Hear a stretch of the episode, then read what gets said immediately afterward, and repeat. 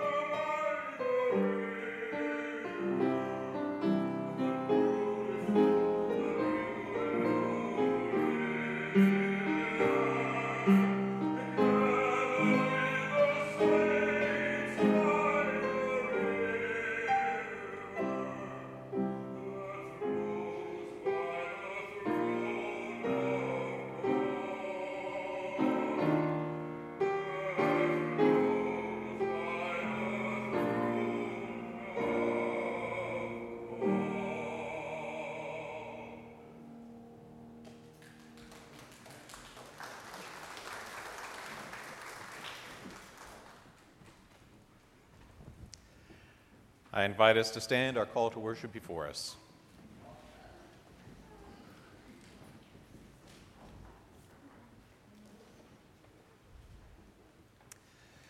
Since we are surrounded by so great a cloud of witnesses, let us also lay aside every weight and sin that clings so closely. And let us run with perseverance the race that is set before us. Looking to Jesus, the pioneer and perfecter of our faith.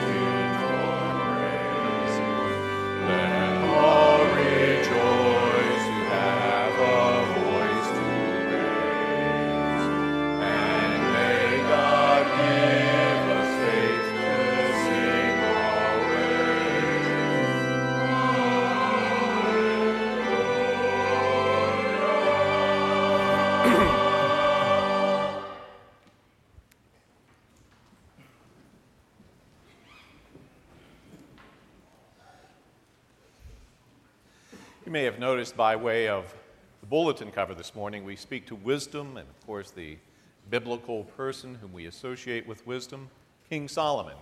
So we anticipate the scripture that comes to us, especially from First Kings, as we share in our opening prayer. We go to God as we pray. Holy God, you granted Solomon's request for an understanding mind and the knowledge to discern good from evil. Fill us with such understanding and knowledge that we may act as instruments of your loving desire for creation. We pray that we would work with you to transform our conceit into concern for others, our fear into love, our violence into peace, and our brokenness into wholeness. Amen. We proclaim the word of God first from the letter to the Ephesians from the New Testament, chapter five. Verses fifteen through twenty. Let us pray. Lord, by your word all things are brought into being. By your word you create and recreate. Pour your word upon us, inspire us, fill us, satisfy us with your word which sustains and renews each and every day. In Christ we pray.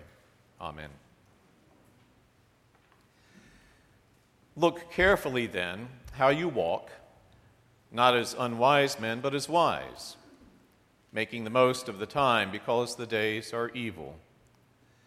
Therefore, do not be foolish, but understand what the will of the Lord is.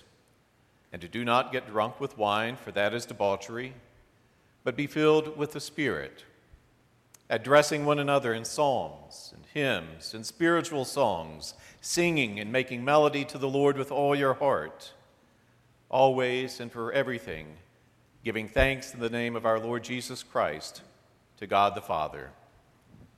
This is the word of our Lord.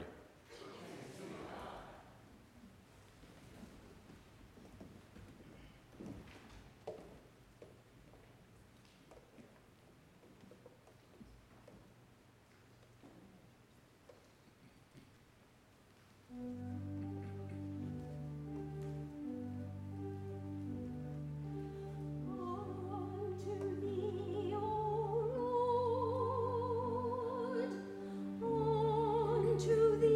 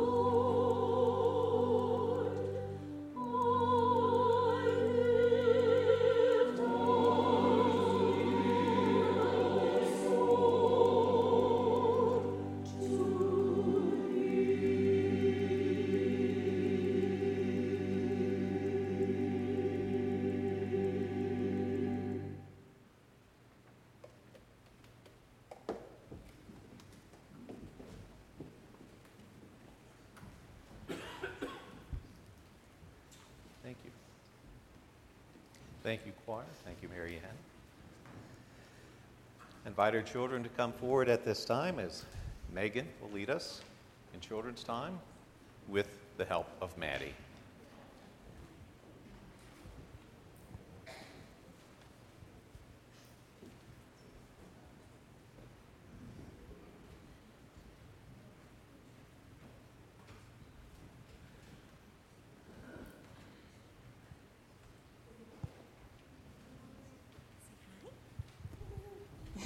Maddie's joining you for children's time this morning. She's not asleep today. Well, I noticed in our bulletin that this coming week is very special because one of our favorite ministries is starting back. What is happening tomorrow? I'm going to have a choir. Oh, okay. Are you coming here tomorrow for puppets and choir? Yeah, it's an exciting Monday, so we're getting back on schedule. So all of you are back in school, if you're in school, and we go to school each day, and then we come here on Monday afternoons for puppets and choir, and then we come on Sunday, like today, for church. And you have children's church and Sunday school, and our schedules are very important. Each day, you have something special. You wake up, and you have breakfast, and you go to school, and you come home and have supper, and you go to sleep. And our schedules are so important because God made us to be people that have a schedule and a routine. Like every day, we have fun or go to school, and then we sleep. And each week, we have a special day that we come to church for rest. So we have rest every day at the end of the day. Sometimes we take naps, too. And then we have rest at the end of the week where we come to church and we worship God. And God made us that way, to be people that rest and relax. Because mm-hmm. at night, when you go to bed, that's when your body grows, and that's when you're able to grow stronger and smarter. And God built that into us, because in the beginning, when he created the earth, there were seven days, and he worked for six of those days, and then he rested on the seventh. And rest is so important. She's just talking. She's not crying. It's okay. You'll know if she's crying. But so remember that rest is important. God built us to be people that rest and spend time with him because he needed rest too. So each evening when you come home and you go to bed, know that God made that special for you. And that's when you grow stronger and smarter and ready for the next day. So I'm excited to see all of you tomorrow here for puppets and choir. Let's have a word of prayer. You want to repeat after me? Dear Lord, thank you for all the fun and learning that we do during the day. And we thank you for our times of rest, because those are the times when we grow for the next day. Amen.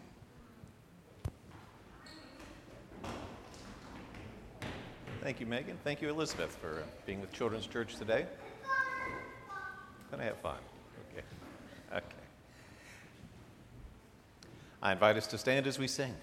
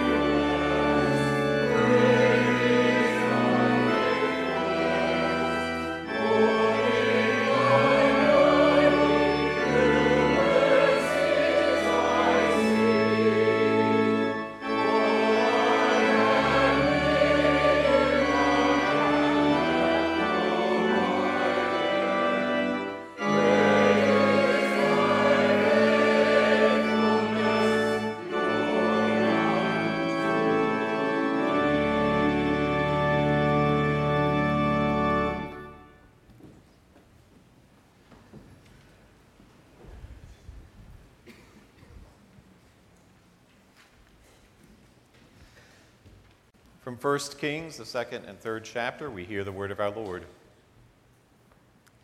Then David slept with his fathers and was buried in the city of David. And the time that David reigned over Israel was forty years. He reigned seven years in Hebron and thirty-three years in Jerusalem. So Solomon sat upon the throne of David his father, and his kingdom was firmly established. Solomon loved the Lord, walking in the statutes of David his father. Only he sacrificed and burnt incense at the high places. And the king went to Gibeon to sacrifice there, for that was the great high place. Solomon used to offer a thousand burnt offerings upon that altar. At Gibeon, the Lord appeared to Solomon in a dream by night, and God said, "Ask what I shall give you." And Solomon said, "Thou hast shown great and steadfast love to thy servant David, my father, because he walked before thee in faithfulness and righteousness and in uprightness of heart toward thee. And thou hast kept for him this great and steadfast love, and hast given him a son to sit on his throne this day. And now, O Lord my God, thou hast made thy servant king in place of David my father. Although I am but a little child, I do not know how to go out or come in. And thy servant is in the midst of thy people, whom thou hast chosen, a great people that cannot be numbered or counted for multitude. Give thy servant, therefore, an understanding mind to govern thy people, that I may discern between good and evil. For who is able to govern this thy great people?" It pleased the Lord that Solomon had asked this. And God said to him, "Because you have asked this, and have not asked for yourself long life or riches or the life of your enemies, but have asked for yourself understanding to discern what is right, behold, I do now according to your word. Behold, I give you a wise and discerning mind, so that none like you has been before you, and none like you shall arise after you. I give you also what you have not asked, both riches and honor, so that no other king shall compare with you all your days. And if you will walk in my ways, keeping my statutes and my commandments, as your father David walked, then I will lengthen your days." This is the word of our Lord.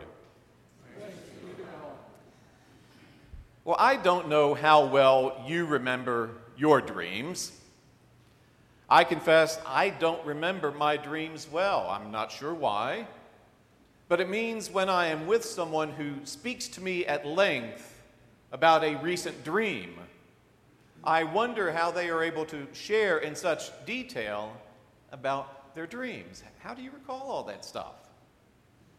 So I find myself impressed on those occasions where someone's dream serves as inspiration for a certain project, perhaps a work of art.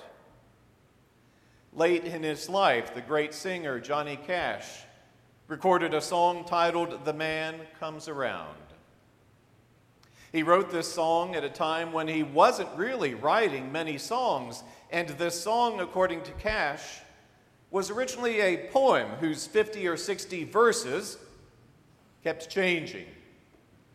"It's based loosely on the book of Revelation in the Bible," said Cash, "and I would go from one interpretation to another." When someone asked Johnny Cash if he had been writing a lot of poetry, he responded, "No, I haven't, not at all. This was the one thing, and it came out of a dream. A dream about the Queen of England.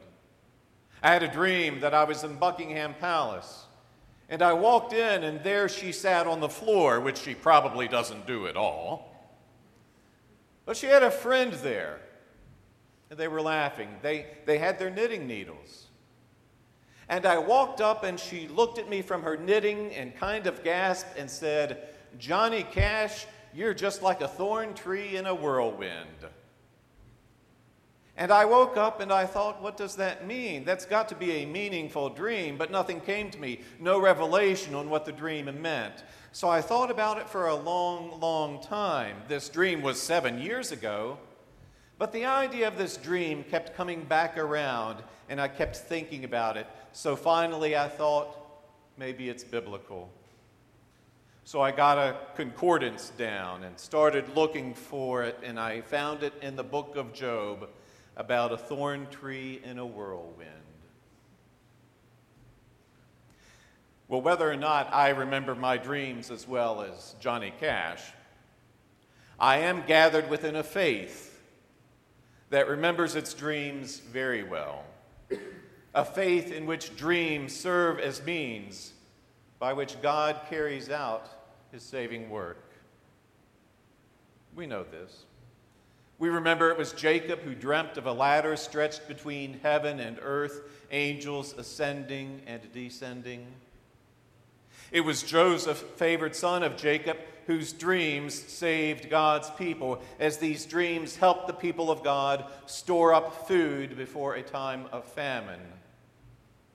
The prophet Joel speaks of a time when old men shall dream dreams. Prophecy fulfilled, as God's Spirit is poured upon all God's people on the day of Pentecost. Dreams serve as instruments of God's salvation at the birth of Jesus. We know that. It was then another Joseph preparing to leave his betrothed Mary because he knew he wasn't the father of the child she carried, is told by an angel in a dream, "Don't fear to take Mary your wife, for that which is conceived in her is of the Holy Spirit."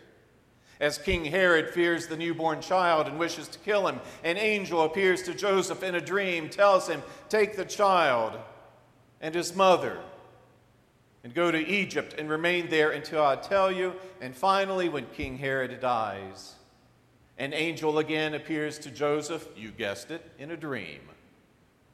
"Take the child and his mother and go to the land of Israel." In the midst of all of this, in the midst of God's unfolding narrative of his salvation for all he has made, this revelation of himself to Solomon in a dream. Now we think of Solomon, we think of wisdom, often hearing of the wisdom of Solomon, believing wisdom central to the identity is the fact that this man is wise, and we ascribe certain biblical proverbs to Solomon, building our case to prove this man is wise. As further evidence of his wisdom, we remember the story that's found just a few verses after this morning's scripture. Two women appear before the king, each declaring a certain child belongs to them. The king finds himself in a terrible predicament. No D N A testing. Two women telling the king, "The child is mine." How resolve this dilemma? Well, it's simple, right? Being a king possessing great wisdom, Solomon figures out, I'm going to determine who the real mother of the child is. Bring me a sword. Divide the living child in two and give half to the one, half to the other. Drastic, perhaps, but it worked. Yes, Solomon possessed great wisdom, but there is more to his story than this. Solomon was the son of Israel's greatest king, King David. He would prove to be the third and last king of the united Israel, Israel dividing into northern and southern kingdoms upon his death. Fulfilling the covenant word God spoke to his father, it's under the leadership of Solomon that a temple is built, a temple standing as the holiest of places, until its destruction by Nebuchadnezzar and the Babylonians around five eighty-seven B C. In the Gospel of Matthew, Jesus, speaking of the beauty of the lilies of the field, tells us Solomon, in all his glory, was not arrayed like one of these. So Solomon appears to be among the most admirable of men. Admirable, yes. Far from perfect. You see, Solomon wasn't the only descendant of David who laid claim to the throne upon the death of his father, but Solomon was ambitious. Ambitious enough to make sure he was the one who would reign as king upon the death of David. You see, David had another son, could have been heir to the throne, a son named Adonijah.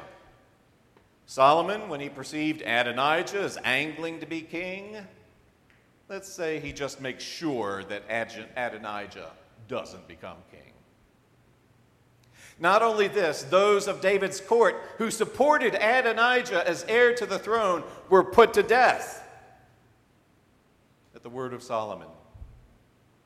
As if that's not enough to ensure power, Solomon marries the daughter of Pharaoh, daughter of the king of a neighboring nation and rival. You see, it appears Solomon has heard the old expression, keep your friends close and your enemies closer. Additionally, Solomon still offers sacrifices at various high places just to make sure he covers all his bases, that he does not miss out on any means by which to secure for himself a future. Yes, Solomon is wise and conniving and ambitious and ruthless. But remember what we were told in our scripture? Solomon loved the Lord, walking in the statutes of David his father, a complex, confusing man, this Solomon, a man bringing to mind again Johnny Cash, because it was fellow singer and songwriter Chris Kristofferson who said of Johnny Cash, words also applying to Solomon, a walk in contradiction, partly truth, partly fiction. This morning we find ourselves in the presence of this man whom we are told loves the Lord. We find this lover of the Lord sacrificing at the high places, high places not set aside for the Lord. In the course of his sacrificing, Solomon goes to a place called Gibeon to sacrifice there. We're told Gibeon was the great high place. Solomon used to offer a thousand burnt offerings upon that altar. It's at Gibeon, we are told, the Lord appeared to Solomon in a dream by night. And the Lord says to Solomon, ask what I shall give you. Wow. What a question for the Lord to ask Solomon. I mean, who's in charge here? By the sound of this question, it is almost as if the Lord is to serve Solomon, rather than Solomon being subject to the Lord. Are Solomon and the Lord mutual? Are they equal to one another? Is Solomon to dictate the behavior of the Lord? Yet here is the Lord saying to Solomon, and remember all we now know about Solomon, ask what I shall give you. What kind of Lord takes this kind of risk, the risk inherent in asking someone such as Solomon, ask what I shall give you? The Lord asked the question of Solomon, he could just as well ask this question of you and me, this question, ask what I shall give you. Ask what I shall give you? Well, Lord, since you ask, I could use some more income. I'm tired of sacrificing. I'm tired of doing without. I'm tired of comparing myself to the prosperity of my neighbors. So if it's not too much for you to provide for me some more revenue, I'd be grateful. And while I've got your attention, Lord, let me tell you about my relationship with my loved ones. We're not at peace with one another. The relationship, to be honest, is a living hell. You want to know what you could give me? You could give me peace with those I love. And before you go, Lord, one more thing. My health is not what I'd like it to be. I weigh too much, breathe too heavily, take so many pills, I rattle. I don't see well, I don't hear well, my calendar is filled with doctor's appointments, I've learned of medical specialties I never knew existed. So Lord, if you're asking me, what shall I give you? I'll be so bold as to ask you to make me well. So here is Solomon, having the Lord ask this question of him. Solomon, the man who has dispatched Godfather style those contending for the power he wants. Solomon marrying not for love but for influence. Solomon sacrificing at altars not out of devotion to the Lord but just in case. It's this Solomon who is asked by the Lord, "What shall I give you?" It's a man playing with house money, isn't it? Maybe so. But this is still a man who, given opportunity to answer in any number of self-serving ways, answers this way. Give your servant an understanding mind to govern your people, that I may discern between good and evil. We are told it pleased the Lord that Solomon asked this. We are not told to what degree the Lord was surprised. Not the answer we expect from this man. But the Bible more than once leads us to those places where God, against every expectation, breaks into our lives. We know those places, as does Solomon, where we look for anything but God, but are visited by none other than God. Who knew? Or perhaps that's why Solomon answers the Lord as he does. Perhaps this is why Solomon answers with all humility, with an answer revealing his desire to do nothing other than govern his people faithfully. Recalling his checkered past and the grace God shows him, it may be Solomon responds to such grace by submitting to the God who risked himself to the will of Solomon.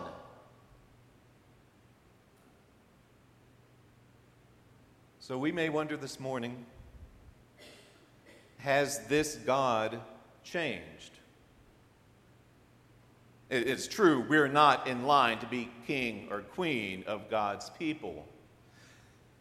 But we're not as distant from Solomon as we may believe. Because it's true, each of us has our personal Gibeon, that place where we look for anything but God, only to find ourselves met by God. Remember as well, as Solomon brings his checkered past before God, so you and I bring the entirety of our histories into the presence of God. And there are histories in which we may look upon our deceit, our self-serving ways. They may be histories carrying within them embarrassment and shame. They may be histories in which we believe ourselves distant from God. Still, we find ourselves time and again at our own personal Gibeon, and at such a place as this, there is God. Though we may be surprised, it's, it's not surprising we meet God there, for the God we meet is the God who made a promise to David, Solomon's father. And the promise God spoke to David, "You and your kingdom shall be made sure forever before me. Your throne shall be established forever." Did we hear that? Did we hear that for Solomon and for all of us with our conflicted past, God is always the God who keeps his promise. This is God who works through our brokenness so as to fulfill his promise to save all he has made. You see, neither Solomon nor we can defeat the purposes of God. We can't remove ourselves from God's intent to save all he has created. We cannot make God break his promises. We can't make God go back on his saving word. This means you and me, regardless of histories, are now and always gathered within the saving purposes of God. Never do we find ourselves beyond the reach of God. Never do we find our efforts beyond God's ability to save and redeem. Always we are gathered within the saving purposes of God, those purposes using even the corrupt efforts of those whom God has made to fulfill his word to save. We're gathered within these saving purposes because we worship and serve a God who keeps his promise. Amen.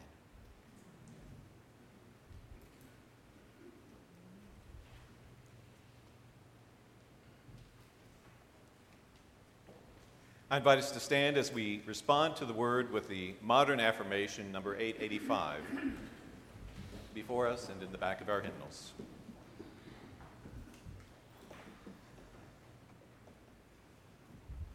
Where the Spirit of the Lord is, there is the one true church, apostolic and universal, whose holy faith let us now declare. We believe in God the Father, infinite in wisdom, power, and love, whose mercy is over all his works, and whose will is ever directed to his children's good. We believe in Jesus Christ, the Son of God, the Son of Man, the gift of the Father, and grace, the ground of our hope, and the promise of our deliverance from sin and death. We believe in the Holy Spirit as the divine presence in our lives, whereby we are kept in perpetual remembrance through the truth of Christ, and find strength and help in time of need. We believe that this faith should manifest itself in the service of love as set forth in the example of our blessed Lord, to the end the kingdom of God may come upon the earth. Amen. And as we stand, I'll invite us to welcome one another as we pass the peace of Christ.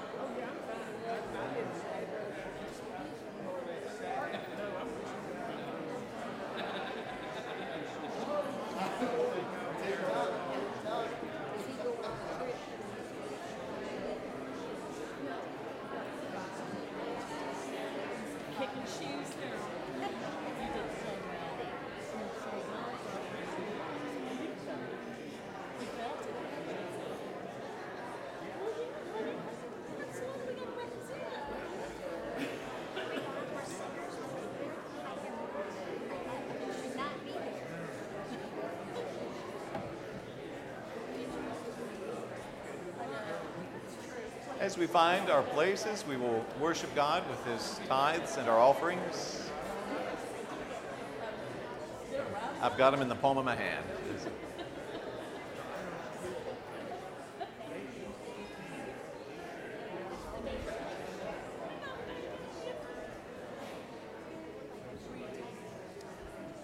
I'll invite our ushers to come forward. I've got nothing else to do today. I can. What's our hurry? Well, you know what it is. You know what it is.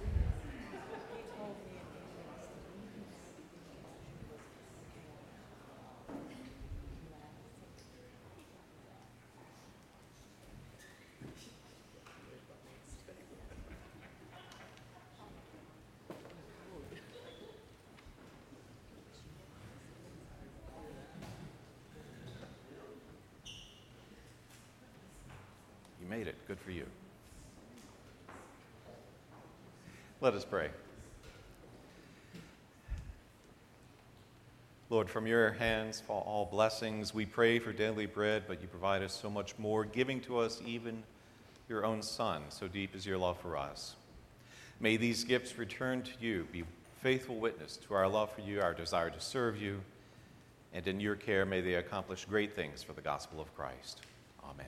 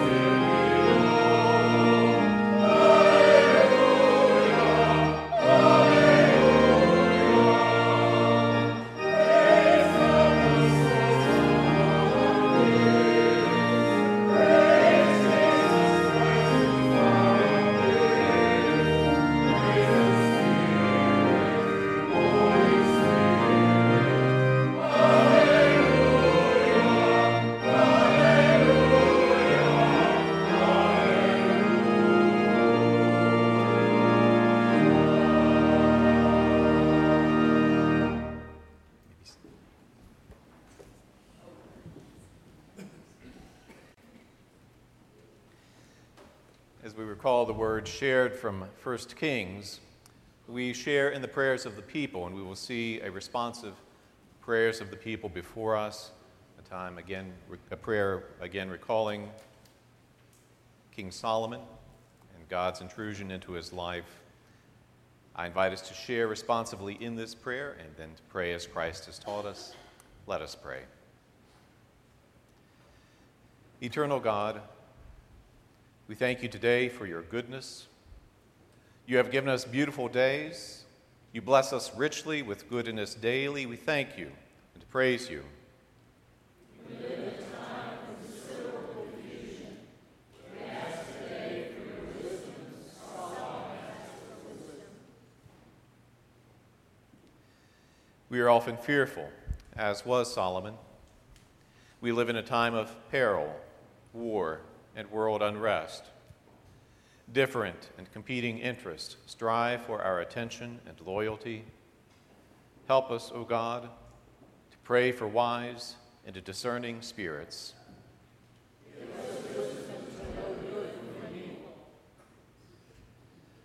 Give us wisdom to assess the clamoring voices and concerns with which we are daily bombarded. Give us wisdom so that we might learn to be accepting of all who have created. Give us wisdom to be peacemakers and mediators of understanding where there is conflict. Give us wisdom to bring on conflict and make it possible both for us and for those who do deliver.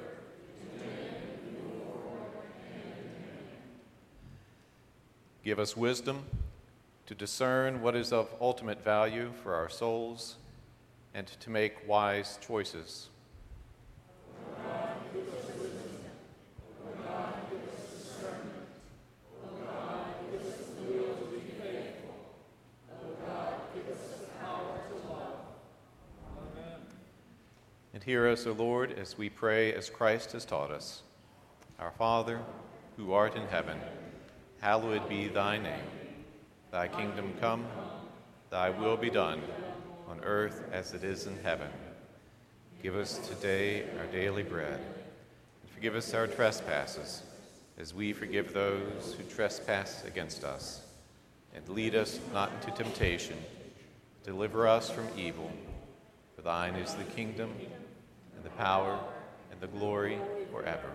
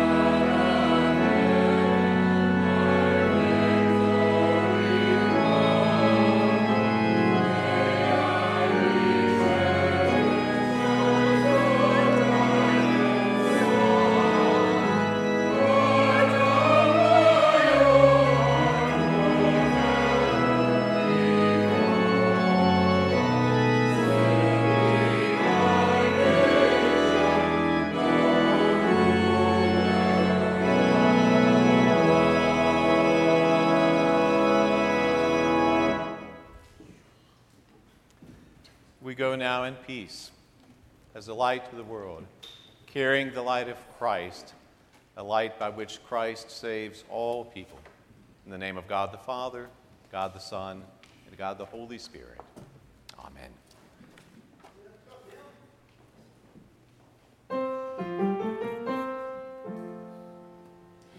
You shall go out with joy and be led forth with peace.